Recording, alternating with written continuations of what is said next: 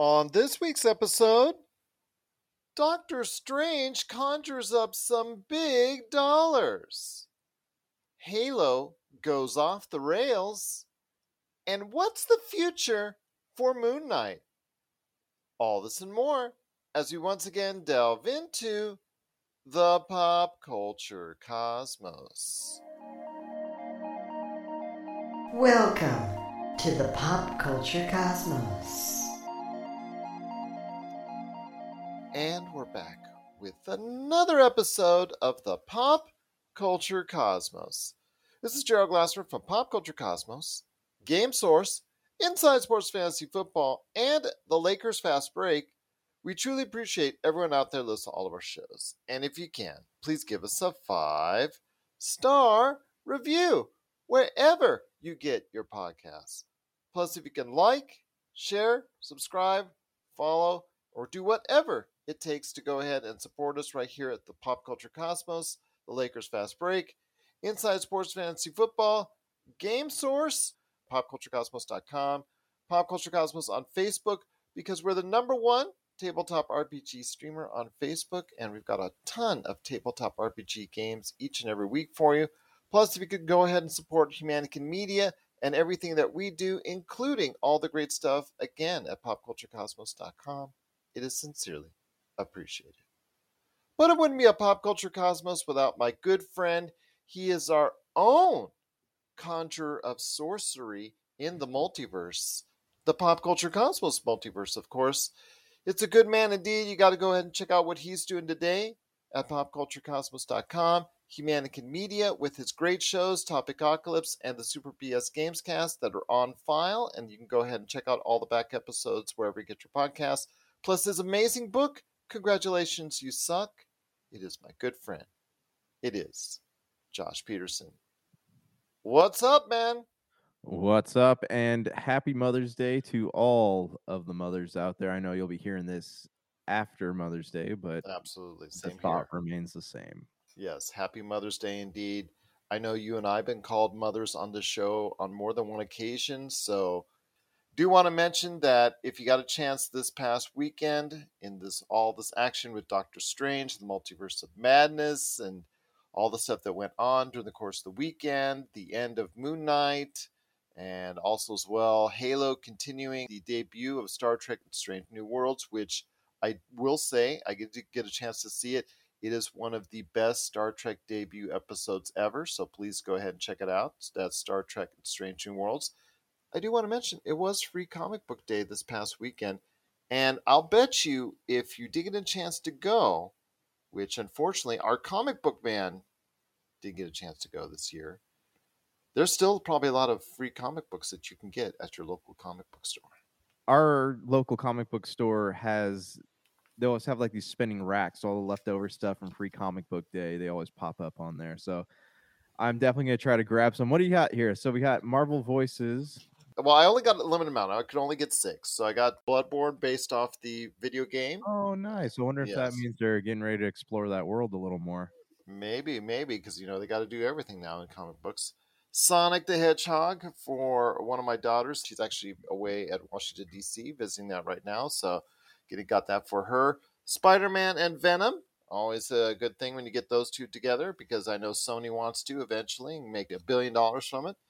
And then you've got, well, as long as Tom Holland's there, Marvel Judgment Day there, and Dark Crisis from the DC. Cannot forget DC. Yes. Of Yes. course. Yeah, so, so some decent stuff there. You know, free comic books. Obviously, they want to get you to go make sure that you're there year round for all the great action of comic books. But yeah, if you get didn't get if you didn't get a chance to go, please go ahead and check out your local comic book store today. You'll be glad you did. I'm sure there's a lot of leftovers. I'm pretty Yeah. sure. You know I, i've learned here as like a parent of three young ones just finding time to go to the comic book store eh, it's not as relaxing a hobby as it used to be you know i used to be go in Yeah. there and be able to browse not have to tell kids to stop touching things stop running around yes i will get there i would love to i miss comic books Well, actually, I wasn't planning to go, but my older daughter, who is still here in Las Vegas right now, she asked me to go, and it reminded me of the days where my girls actually were very excited to go and check out each and every year free comic book day. So I was excited to go ahead and relive those memories, and we actually went there and had a good time. So please go ahead and enjoy yourself if you can at the comic book store and go ahead and pick up some, I'm sure, extra free comic books today at the comic book store of your choice. But we've got a great episode on tap. It's a spoilerific episode. Spoilers! Coming right at you through the entire episode because we're going to be talking a whole bunch of spoilers when it concerns Doctor Strange and the Multiverse of Madness. We are going to go ahead and share our thoughts. I already shared a non spoilerific review of Doctor Strange on the Friday show. So if you didn't get to see it yet, going to ask you to go ahead and put this on pause, this episode, and you can go ahead and check it out later. You can go ahead and check out my thoughts on the movie itself in a non spoiler fashion on the Friday show, the PC Multiverse, with Melinda Barkhouse Ross. Plus, we're also going to be talking spoilers on Halo Episode 7. Oh my gosh. And it went down to a place that Josh did not want it to go. Uh, Yes, absolutely. So we'll be talking about that. We'll also be talking about Moon Knight, the series and the final episode. Great performances, especially by Oscar Isaac.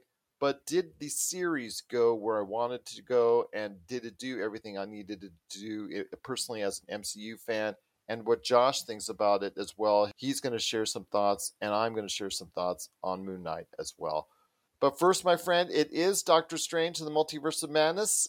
The latest box office results have it a big win for Marvel in the expected range where most analysts predicted between 175 to 200 million. It's going to fall right around 185 to 190 million dollars domestically and 400 million dollars worldwide. So it's great news for Marvel, which last year, because of the limited and fractured and pandemic ridden box office results didn't make quite what they made from any of the films last year. So great news for Marvel as far as on the money side.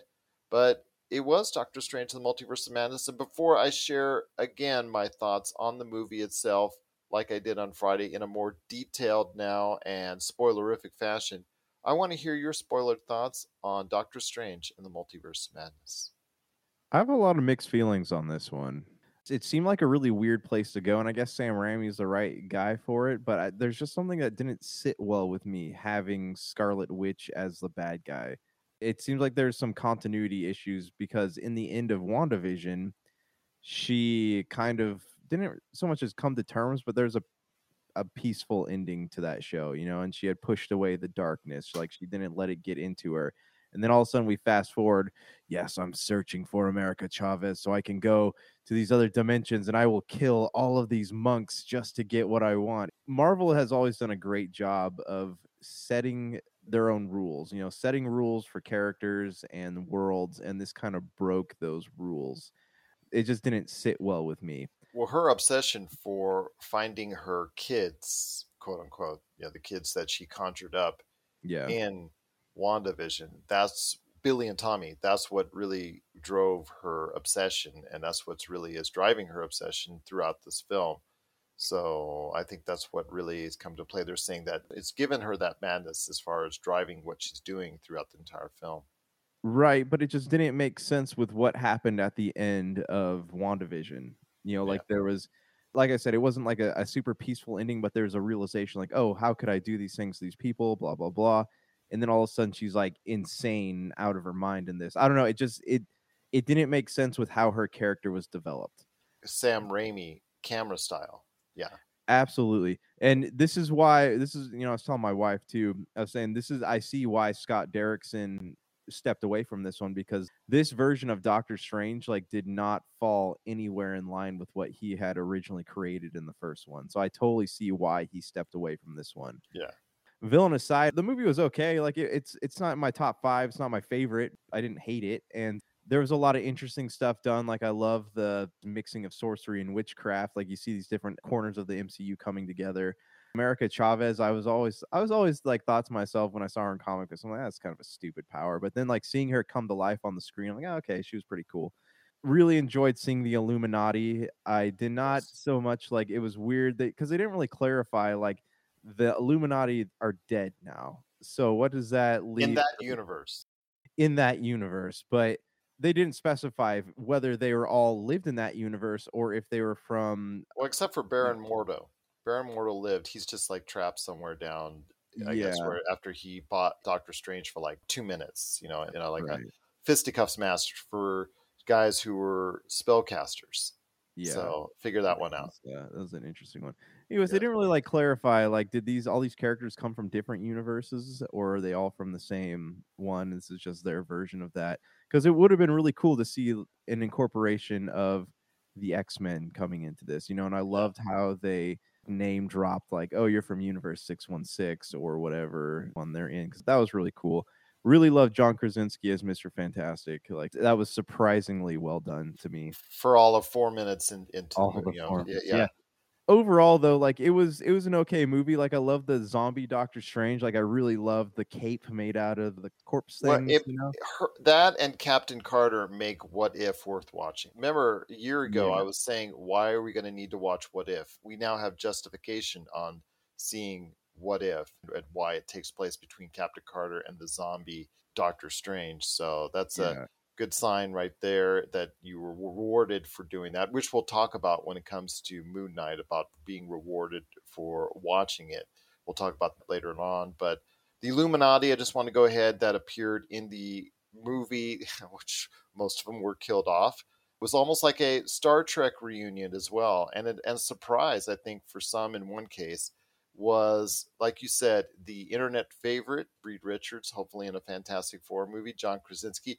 I'm sure it's fan service for the internet, but will it lead to something bigger in a Fantastic Four movie? I'm not so sure. Uh, they may cast a different actor. But Yeah. your thoughts on that? it's already in production so i mean i'm assuming they're going to get him to play that character so my wife brought up an interesting point too as we walked out of the movie she said all these characters have doppelgangers in different universes they're played by the same person so why is it that the spider-men are different there's some plot holes there that i'm sure will be addressed at some point but Well, Baron Mordo in this universe, as far as 838, yeah it- yeah, it's weird because you get to see him, but you don't see the Mordo that was on a mission to go ahead and destroy all witchcraft in the 616 universe at the end of the first Doctor Strange movie. There's no part of where he was at in this movie. So kind of left that part out of it. I was very disappointed on that end. But the Illuminati, just to let everyone know, was Baron Mordo, Professor X, aka Patrick Stewart from the X Men movies, also Yeah. as well Black Bolt, which is Anson Mount from Star Trek Strange New Worlds from the Inhuman series on ABC that lasted a year, which everybody thought was awful. So it was great to see that even justified as far as yeah well they incorporated it in because i thought that they were trying to get rid of that like that was supposed to be a swept under the rug. It never Yeah. happened, but I guess it did happen. Absolutely. It's funny because you had the ending of Star Trek Picard season two last week, and then you also had the debut of Star Trek Strange New Worlds, and both of those lead actors are in Doctor Strange and the Multiverse of Madness. Should have Yeah. been wearing some Star Trek T-shirts while they were there. Then they also had Captain Carter, Hayley Atwell reprised that role from the animated What If, and then you had John Krasinski as well. So yeah, that was your Illuminati. I thought that was pretty they uh cool. really cut her screen time in half if you know what i mean Oh yeah, they did with her the way she ended up getting sliced and diced at the end there. So yeah it was okay for me. I believe you're right in your assessment. It's okay. It's not going to be anywhere near my top five, but it wasn't a total dud for me. It was it was an okay movie. It was just very dark. Like I won't be showing my kids this one for a while, but it was, No. it was a very dark movie. Uh, not as many jump scares as we were led to believe. I think Yeah. because the PG-13 rating prevents it from really doing too much of that. But there was two jump scares, and then that's pretty much it. I think that people will go ah over. But you're right; it is not for the kids. I think maybe early teens, I think can get through it fine. But outside of that, anything younger might be eh, might not be the greatest thing for them. I would probably advise against it for now. So, or maybe watching it on the TV. Things aren't usually as scary when you watch them on the TV. Just seems that way. But I think overall, it's an okay film. I think it did what it needed to do as far as advancing Doctor Strange. It does have, and the cutscenes, I think, when it comes down to it, after everything is said and done, when Doctor Strange goes ahead and finds a way using the Darkhold to go ahead and defeat Wanda Maximoff, aka the Scarlet Witch's evil plans to try and jump dimensions and use the power from America Chavez to do so, as what was intimated to him by another Doctor Strange. Once you start reading the Darkhold, it'll never let go of you. And at the very end, you do see him get the power of the Darkhold, whether he likes it or not, with the third eye. But at the very end, can you go ahead and just let us know about the most important, not the Bruce Campbell end credit scene, because that was just a Sam Raimi treat there for you if you're a Sam Raimi fan. But tell us about the final end credit scene that might lead us into what happens into the future of Doctor Strange. So Charlize Theron shows up and says, like, hey, we need to go fix the multiverse. But she comes out of like the The Dormammu one. the Dormammu realm, and her and Doctor Strange eventually get married. Clea, Yeah. Clea Strange. Yeah. So they eventually get married, which I guess is fitting because like he Well, it's Clea right now, but she, when she gets married, like you said, Clea Strange. Yeah. So I and I guess that's kind of fitting because he had talked about like, oh hey, you know, I would definitely give my life to somebody and have that companionship and he's talking to Rachel McAdams and all that. But And he realizes his mistakes as far as what went on mm-hmm. with his, So- his relationship with her. Because he loses her in every single universe. Clea, who becomes in the comic books Clea Strange, popping out, already knowing who Doctor Strange is, not caring that he has a third eye that he has gotten from uh, reading the Darkhold. They go into the dimension where Dormammu is at, looking for probably a rematch against Doctor Strange because of already something that he did previously. So I ask you, Josh, before we go ahead and head to the break on what's going on, do you like where Doctor Strange is being set up for the future? This definitely changed everything I knew about the character as he exists in the MCU. Would I watch more? Yeah, I don't know. It's almost like jolting though some of the multiverse stuff, and I have a feeling that he's going to be forever tied to the multiverse in the MCU. You know, now he's got the Eye of Agamotto in his forehead, and oh, so that's something that I'm curious how that's going to play out. How is that going to work? Because that essentially gives him the ability to control time. So are we going to see like the time variant showing up you know like they did in loki and how are all these things going to be tied together his storyline is expanding the mcu in directions that it's never gone before but at what point is it going to become too big You're listening to the Pop Culture Cosmos. Don't touch that dial. Wait, do, do people still use dials? You've heard others, but nothing could prepare you for the shameful stupidity that is the Jock and Nerd Podcast. Witness the hubris as they claim to be the world's authority on comic book movies. Who said that? Never said that. We've never said that. Who cares? A jock said that. Comic book, TV, movie reviews, news, and whatever they choose. Available on Apple Podcasts, Spotify, and wherever you find your favorite podcasts. The Jock and Nerd Podcast. Seriously, people really listen to this. Uh, Jock and nerd. And the idea is trying to always cater to a general fan to make sure that they understand and can follow what's going on. I think it's getting to the point where it's dangerously on a thin line mm-hmm. for where MCU fans and people that are comic book fans can easily follow still. But for general fans who don't watch every single Marvel movie, it's going to be harder and harder for them to continue what's going on because it, that's the thing. You worry about alienating those viewers, and that's the bulk of your audience. The bulk of the audience is not us that already know mm-hmm. what's going on in the MCU. The bulk of the audience is just the general person who's seen five or 10 or 15 of the 20 some odd Marvel movies. They haven't seen everything, they don't know everything that's going on. So they just they just come around every once in a while or pick the ones that they like mm-hmm. and it's those individuals it's going to become harder and harder to keep up with what's going on in the MCU. absolutely and you know it's getting to the point where it doesn't you know like you said it doesn't really cater to casual fans anymore and like having people like the illuminati show up you know if you've never read a comic book or seen any of the other films like you'd be completely lost there Yeah. but i do appreciate the nod Yeah, I do appreciate the nod, Nadine. But what didn't work for you in this film?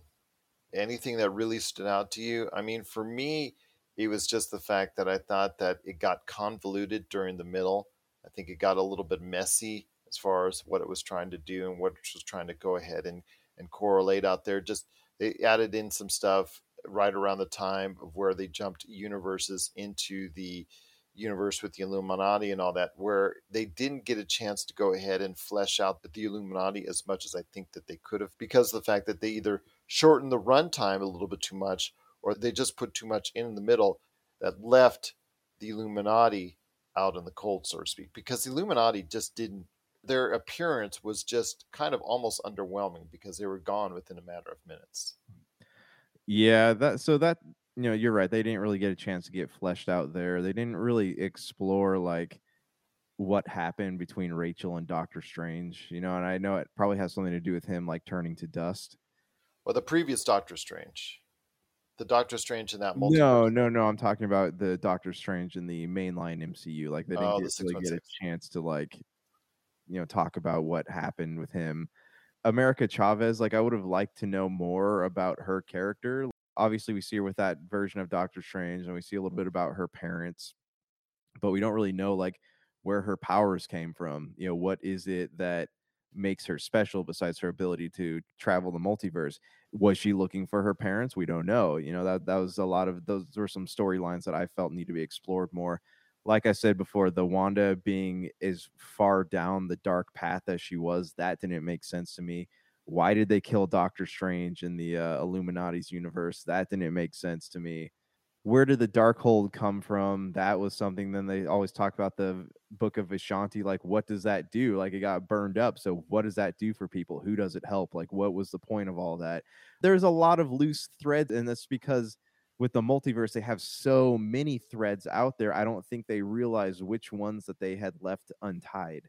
Yeah, and again, I told you like from the first film where Chiwetel Ejiofor's character Mordo in that universe, in the six one six, the regular MCU universe, at the very end, he went on a mission to go ahead and get rid of witchcraft, which was leading you to think it was going to be a confrontation between him and the MCU's yeah. Doctor Strange.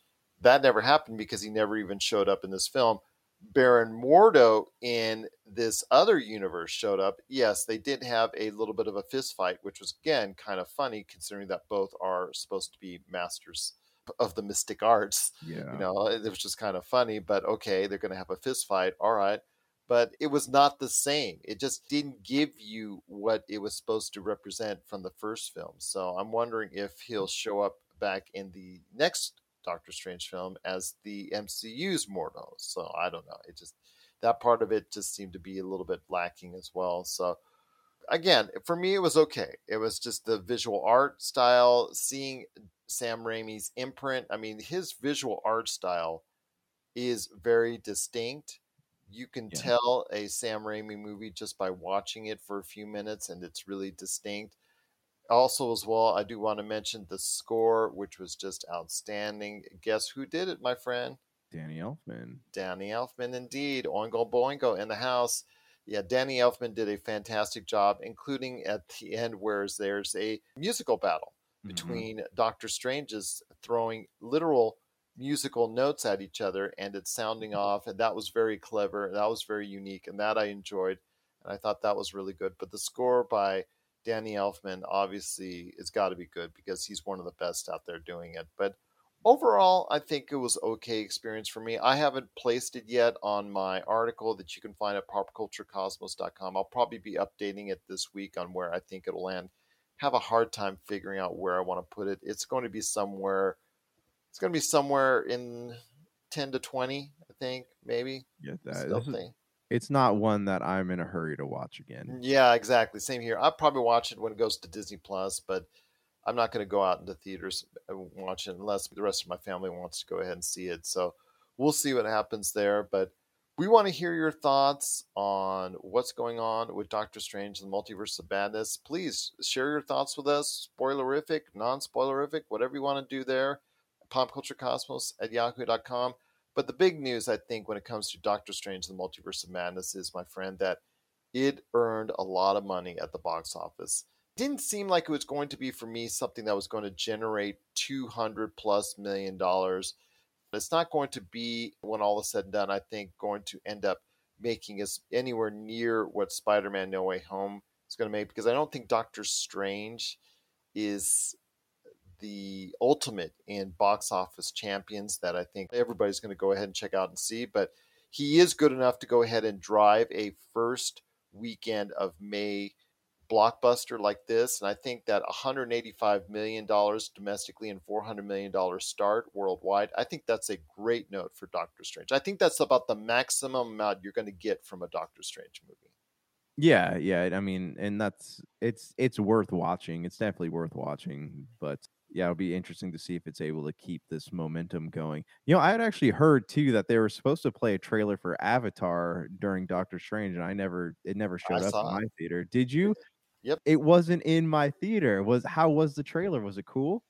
Uh, you've talked about this. I'm not a big fan of the Avatar movie. Uh, I'm just telling you right now, but I am going to go see it because my family is, and it showed you a different side of, of the planet. Just showed you different side of the Na'vi. Uh, it was beautiful as always. It was blue as always, you know, because the Na'vi are blue, and it was really cool. But did it wow you? No, because we've already seen. It just seems like a little bit higher res version of what you saw in 2000 what nine. Right. Yeah. Yeah, so it's a it- long time ago. Yeah, so it's really not like huge leaps and bounds. You know, my gosh, I got to go see it type of trailer. Just showed you what they were doing, how life has evolved on that planet since then. Them working with humans. Then you have this one evil looking Na'vi that I think is probably like Jake is a human that became a Na'vi that now looks like he's going to be doing some evil things. Just gave you a little hints of that. I hope Stephen Lang's in the film again because Stephen Lang actually was the only saving grace for me in Avatar, and I will say that until the day I die. That was the only reason for me to actually watch the film and watch the film again because I know we're gonna have to watch the film again. It's actually being put out there on theaters again, the original Avatar in September, so look out for that. Unfortunately, it's going to distance itself even more as the number one movie worldwide over Avengers Endgame, which again makes me very sad. I know they're they're cheating though. They're cheaters in this case. it resonates more worldwide than Avengers Endgame. I'm sorry, it's ultimately never going to be beaten on that realm because it just resonates. The Na'vi and Avatar, it just resonates worldwide more than Yeah, Avengers Endgame. James Cameron, he's having such a hard time just letting it go. Just let it go, man. Well, Avatar 2, 3, 9, 15, 20, uh, he's making all of them. So right now, Avatar 2 is coming out later this year. Uh, well, if you're in the right theater, I guess, you did get a look at it. So if you have thoughts on Avatar, The Way of Water, please let us know. Popculturecosmos at yahoo.com. Yeah. Well, coming up next, it is Jeff Sloboda from the MCU's Bleeding Edge. He's going to drop his knowledge on what he thought of Moon Knight and Doctor Strange in the Multiverse of Madness. Then on the back end, Josh and I are going to be talking Moon Knight, Halo, and maybe a little bit more after that as well. This is the Pop Culture Cosmos. And if you're ready to talk toys, I haven't stopped talking toys. Let's get to it. it's the Jay and Rob Toy Show, and we're back for season two for 10 more episodes of toy talking goodness. And this time we talk Marvel figures, we talk DC figures, holy grails, play sets, what if scenarios, and so much more. But we're not alone. We've brought a few friends with us this time. All that, and of course, our action figure spotlight. So check out the Jay and Rob Toy Show Season 2, exclusively on Jinx Esports TV Canada. So let me get this straight. We're gonna play a like a video game together, or Well, not exactly. okay, fine. Wh- where's the controller? Uh, that's it's it's right here. This is literally a sheet of paper. I don't understand what you re- Here, you're gonna need these two. Dice. You've just hand. Are these even dice? We are gonna play Vampire the Masquerade. It's a role-playing game. What kind of vampire do you want to be?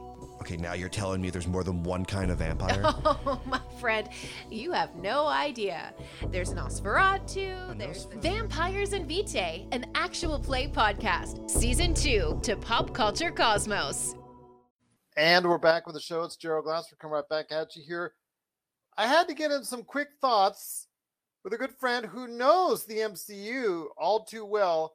Good man indeed. You got to go ahead and check out what he's doing today at the MCU's Bleeding Edge. It is Mr. True Knowledge himself, Jeff Sloboda. Jeff, I know you just finished your show.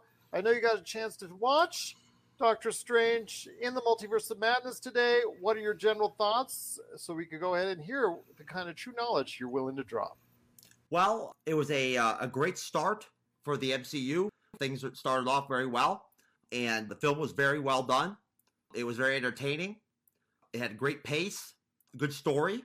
Overall, I can't really think about anything about it that I would find at all anything but positive. Overall, well, just just a really well done film. I'm glad to hear you enjoyed it. Glad to hear that you actually have some good thoughts about it.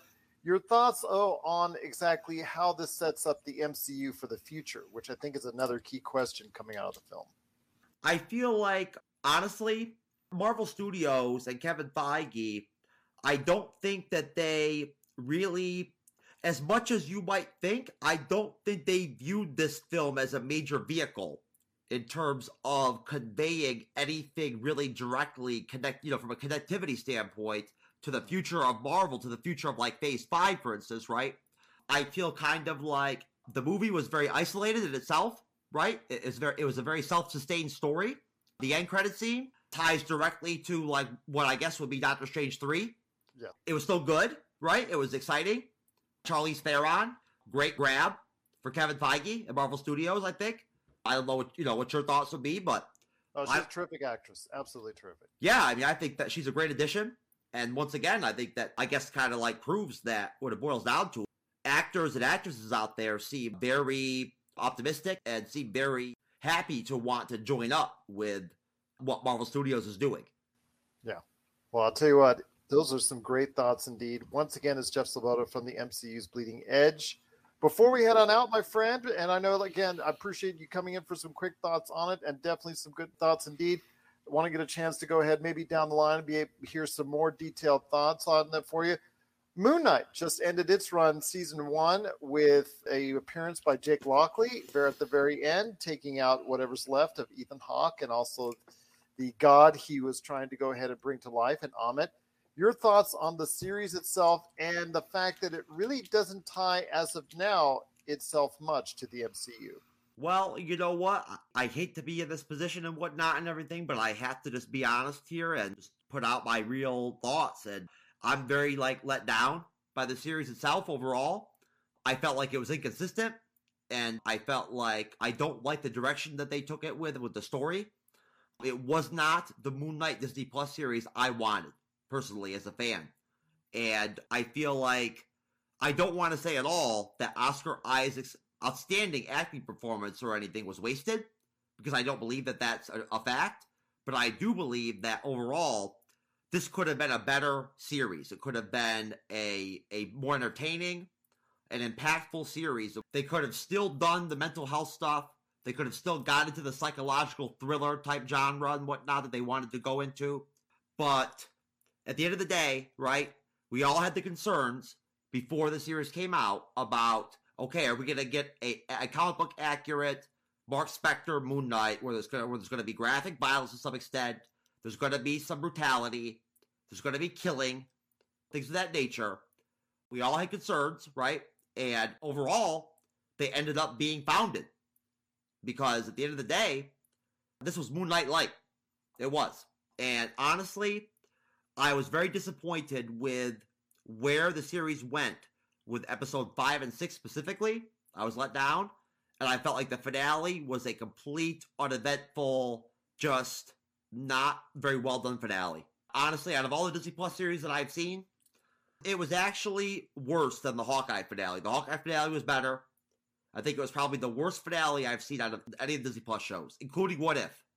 There's the thoughts right there from Jeff Sloboda from the MCU's Bleeding Edge before we head on out, let everybody know what you got in store for viewers and listeners of the MCU's Bleeding Edge. Well, just the same old, same old, what we do consistently, and that is provide what we hope to be informative and fun and entertaining, and sometimes funny and a little bit maybe adult themed at times, maybe not so much for kids here and there. And just try to provide solid coverage, you know, with Marvel Studios and Marvel and, and DC occasionally and the whole fandom kind of deal and we do three shows a week Wednesday nights, Friday nights, Sunday nights. Very simple 9.30 p.m. Eastern, 6.30 p.m. Pacific. And we do all our shows live.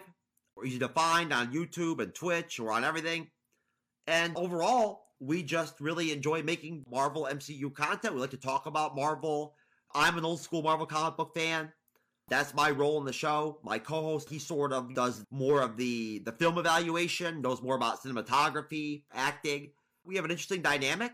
My co-host and myself, we moderate in rotation, so that gives us kind of a different vibe every week.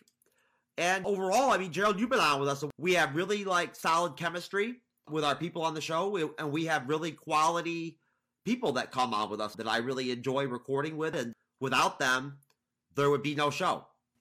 Well, definitely is a great time indeed. Anytime I stop by the MCU's Bleeding Edge, so please check it out today.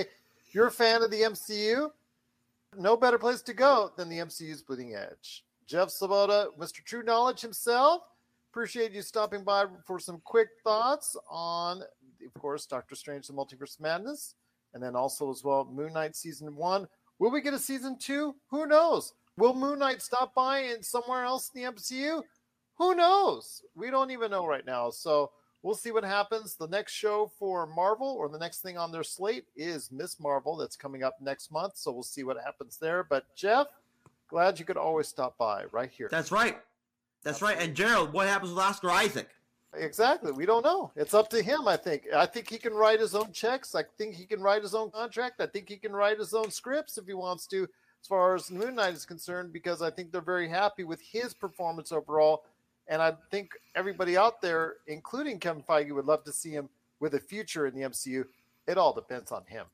Can they replace Brie Larson with him and have him be Captain Marvel? That's something I don't think that they'll do. Okay, all right. Yeah, well, there you go. But once again, it's Jeff Sloboda, the man behind the MCU's Bleeding Edge. Please check out Mr. True Knowledge himself today, wherever you get your podcasts. Jeff, it's been great to have you on. Thank you so much for taking the quick time here to stop by to share your thoughts right here at the Pop Culture Cosmos. You're listening to the Pop Culture Cosmos. And we're back to close out the show. It's the Pop Culture Cosmos. Want to thank so much Jeff Sloboda for stopping by. Catch his show, The MCU's Bleeding Edge, everywhere you get your podcasts and on YouTube.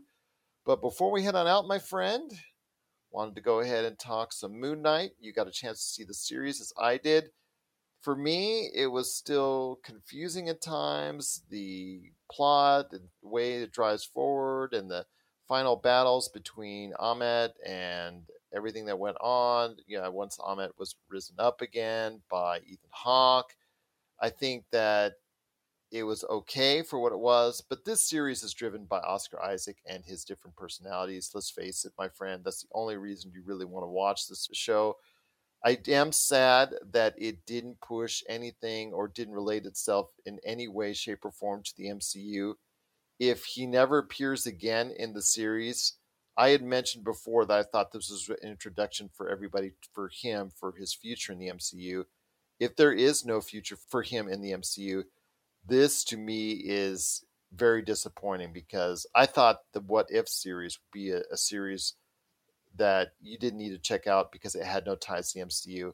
This may ultimately be, become something that you don't need to watch because it has no ties to the MCU, seemingly right now. I'm hoping that will change, but it's very unclear that there's going to be a season two. It's very unclear if Oscar Isaac is actually going to commit to the role again.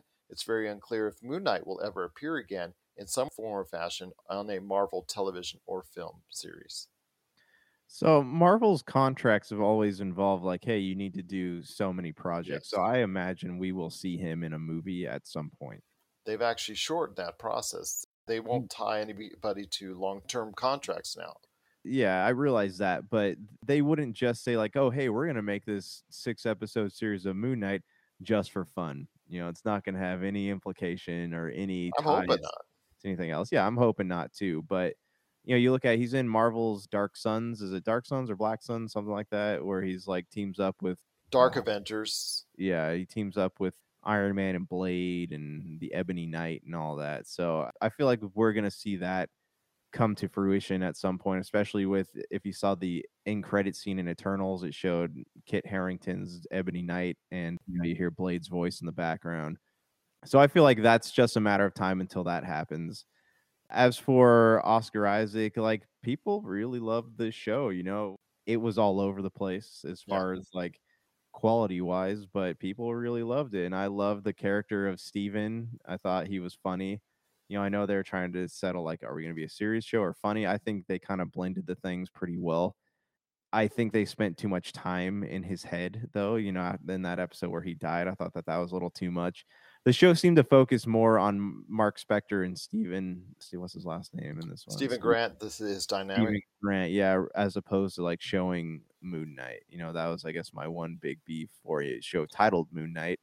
Other than that, though, like the last episode had its ups and downs. Like they had kind of like taken it from something that's more meta to like, oh, it's just gonna end this in a brawl. You know, they they kind of went the cheap Marvel way out as opposed to like kind of making it a little more interesting. And I guess that's what kind of like it was a mountain for me. I think that the climax was episode four, and then it slowly started descending. Did you actually care about the battles between the Egyptian gods Khonshu and Ammit in this? I didn't actually care at all. It it didn't add anything to me. It's because ultimately we saw Ammit defeated. He got trapped into the body of Ethan Hawke's character, and now it's a situation where, oh my gosh, worried about him being released. But at the very end, in the end credits scene, after we thought his body was released by Khonshu, it turns out Jake Lockley was the ultimate killer all along, not Mark Spector, not Steven Grant. But anytime he blacked out and couldn't explain it, it was Jake Lockley. He spoke a foreign language, and he actually ended up being the killer doing the dirty deed on Ethan Hawke's character, and thus getting rid of Ammit entirely in that limo at the very end, at the end credit scene.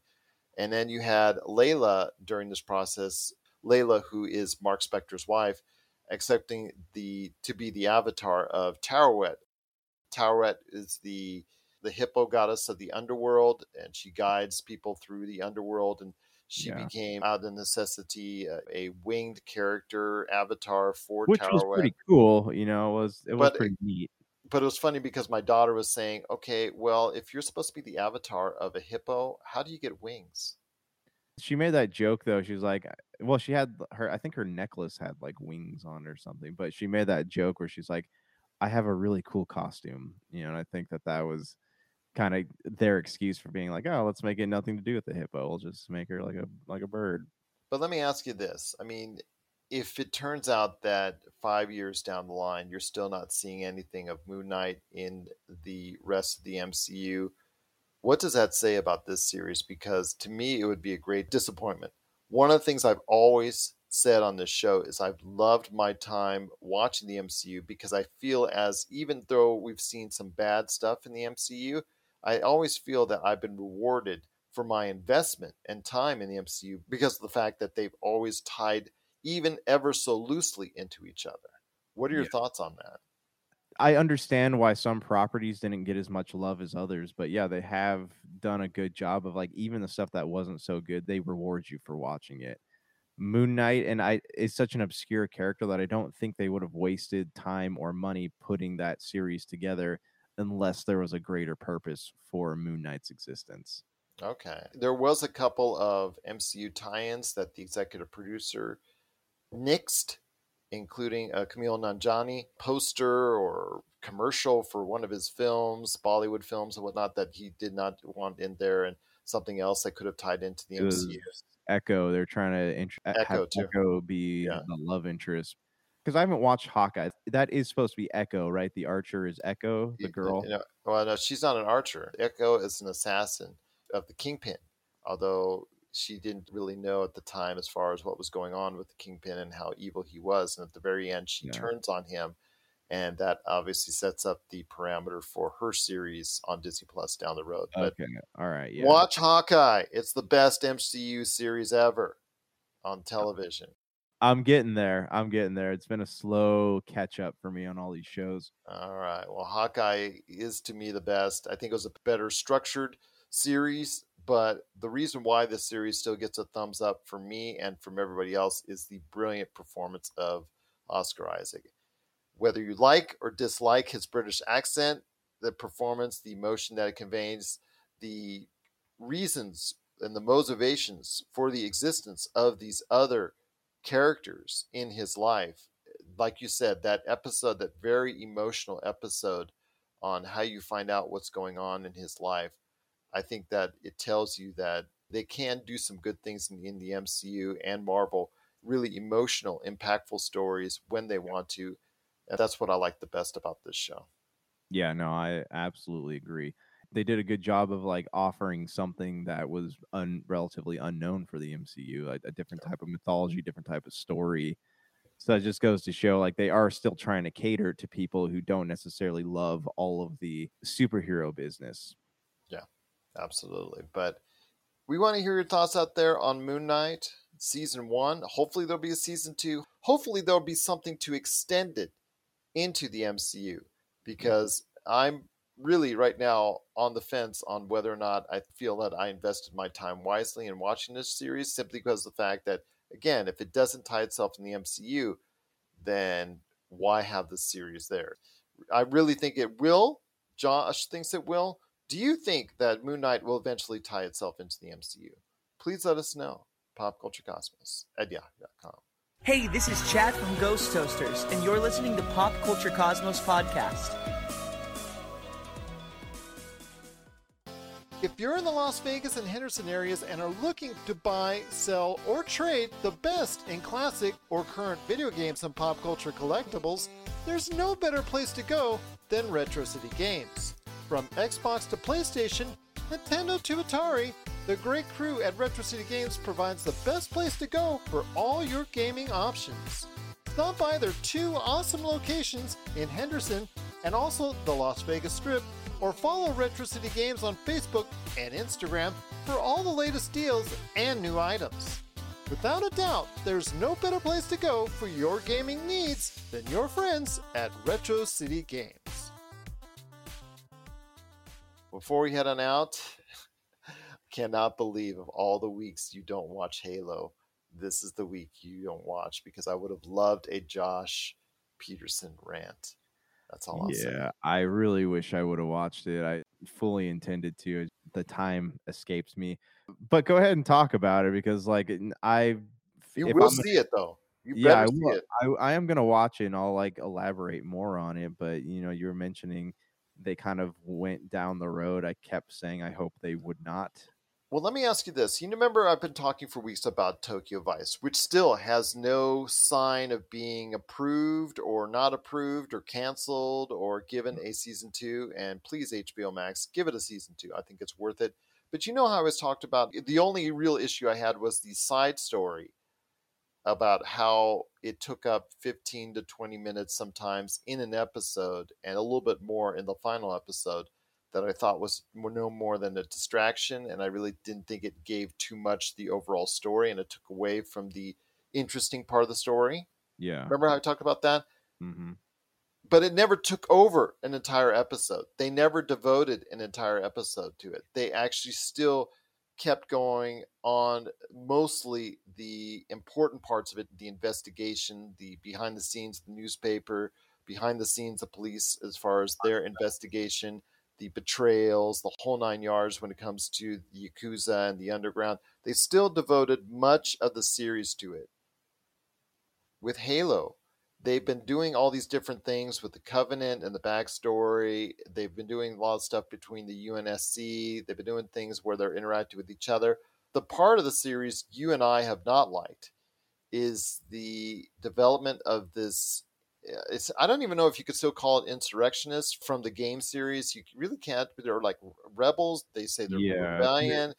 But the rebellion's only one person, really, Kwan Ha, because everybody else in the rebellion were working at this water plant got all killed off in the first episode. And the ex Spartan, uh, Soren 066, they've got stuck on this planet because of certain circumstances. Well, they went out of their way in episode seven to go ahead and make sure they devote the entire episode to this storyline getting finished up getting wrapped up. And I will just say that it's just not the way to go. You're you're there to watch Master Chief, who doesn't even have his helmet on most of the time. You're there to see the development of how this is going on, and you see this.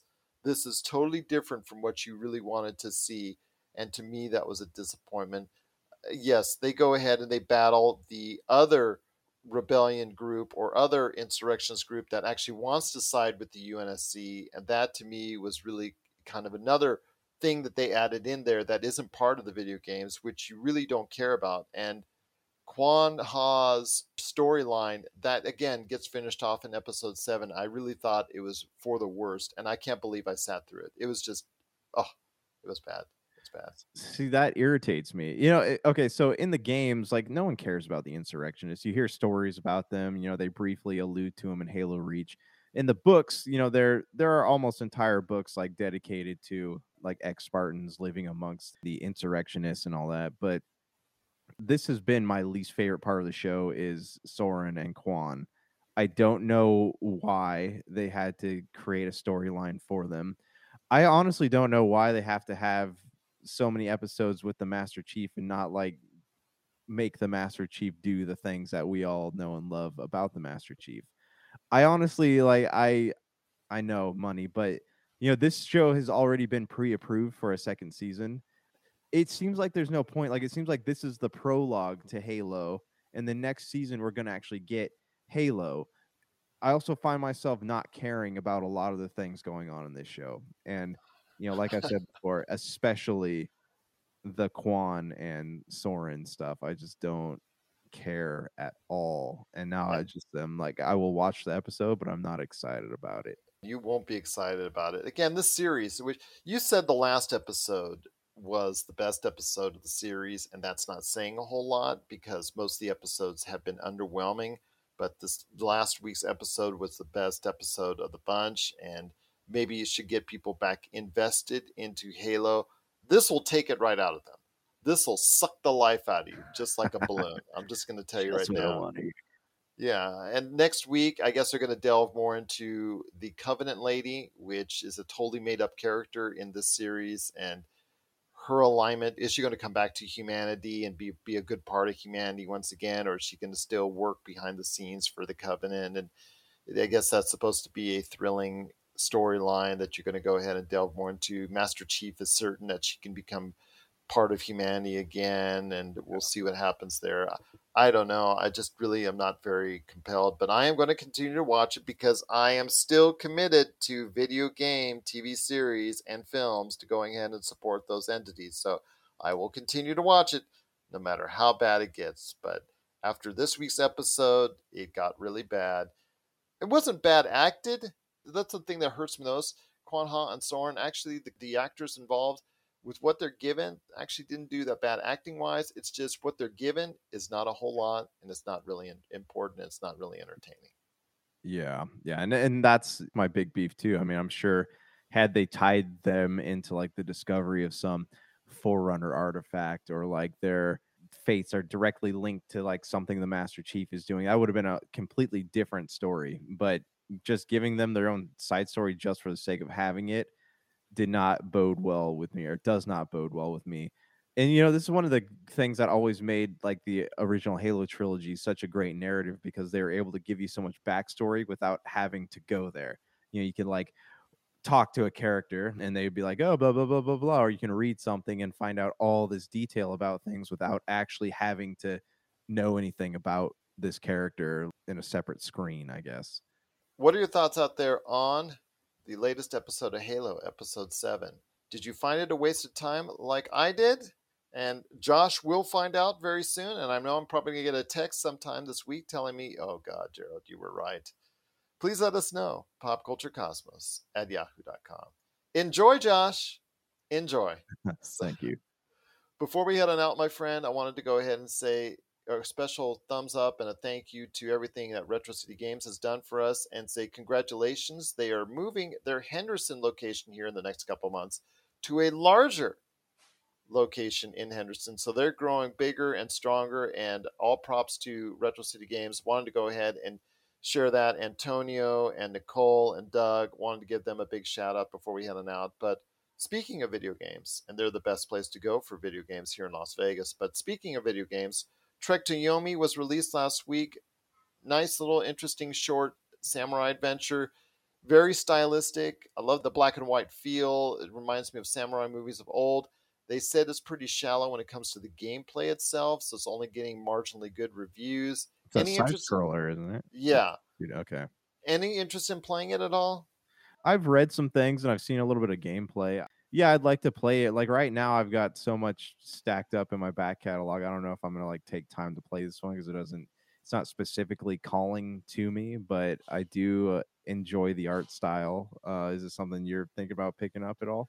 I guess if it goes on the cheap, but again, finding out it's not that beefy of a game outside the aesthetics, it's really going to be something that maybe I can go ahead and wait until there's a good sale on. So, yeah, yeah, yeah. absolutely.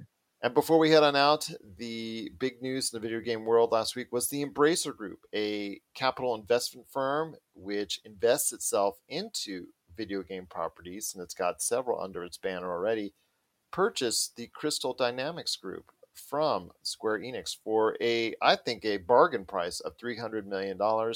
That's all the Tomb Raider games, that's Deus Ex, that's Legacy of Kain, some pretty good titles there, some pretty good IPs. Your thoughts on this before we head on out?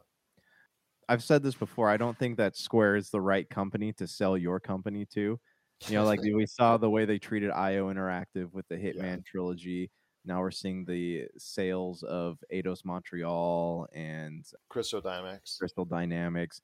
And this is like right on the heels of the announcement of another Tomb Raider game, which was yeah. surprising to me because this is the same company that owns THQ Nordic, and you know they mm-hmm. have put out a lot of kind of trashy games. So, which we talked about, yeah. And I guess my fear here is, you know, without a parent company that is actually someone that makes video games and publishes them, that quality control is not going to be there anymore, and we're going to get like cheaper versions of Tomb Raider. You know, and now you, I mean, you look at social media, you look at technology. Now is like the perfect time to put out another Deus Ex game anyways, all that aside, like Square sold these companies in order to focus more on blockchain games and NFTs, which has really angered a lot of people. You know, and I know that they have just made disgusting amounts of money from Final Fantasy 14, but this like interest in blockchains and NFTs, I think, is going to be to their detriment because now they've become a company that only puts out so many video games per year, two years, or three years now. Uh, it's going to be interesting to see what they do with it. I agree with you. I am concerned about the future of all those properties because the fact that the Embracer Group is not a video game centric group in mind. They're not a group that has been known or a consortium or a company that is going to be known for something that is, let's say, like when Microsoft buys Activision or find yeah. that finally goes through that they're obviously their intent is to go ahead and make good games continuously going forward i'm not sure that's going to be the same case for the embracer group and what yeah. it does for tomb raider deus ex and, and, anything else going forward so i'm concerned to say the least well, we're also seeing a similar situation here with ubisoft right we have a company that's looking to acquire them that is not necessarily a gaming company yeah. so that's another thing that's you know I find interesting. We have these companies who aren't well, I guess Embracer Group does focus on gaming, but they're not like Microsoft or Sony or Nintendo. Yeah, absolutely. So we'll go ahead and keep you updated uh, right there at the Pop Culture Cosmos and Game Source on Facebook, but also here at the Pop Culture Cosmos. What are your thoughts out there on the Embracer Group purchasing Crystal Dynamics? Please let us know. Pop Culture Cosmos at yahoo.com. Big shout out to Diane who gave us a message there on the chat. Thank you so much for watching and listening to everybody who has done so. But any last thoughts before we head on out?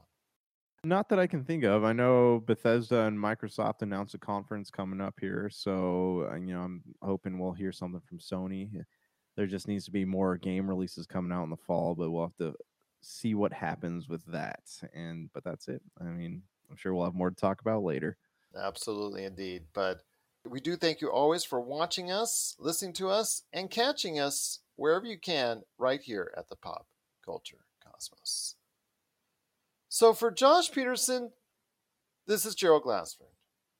It's another beautiful day in paradise right here in the Pop Culture Cosmos. We thank you for listening. And here's hoping you have yourself a great day.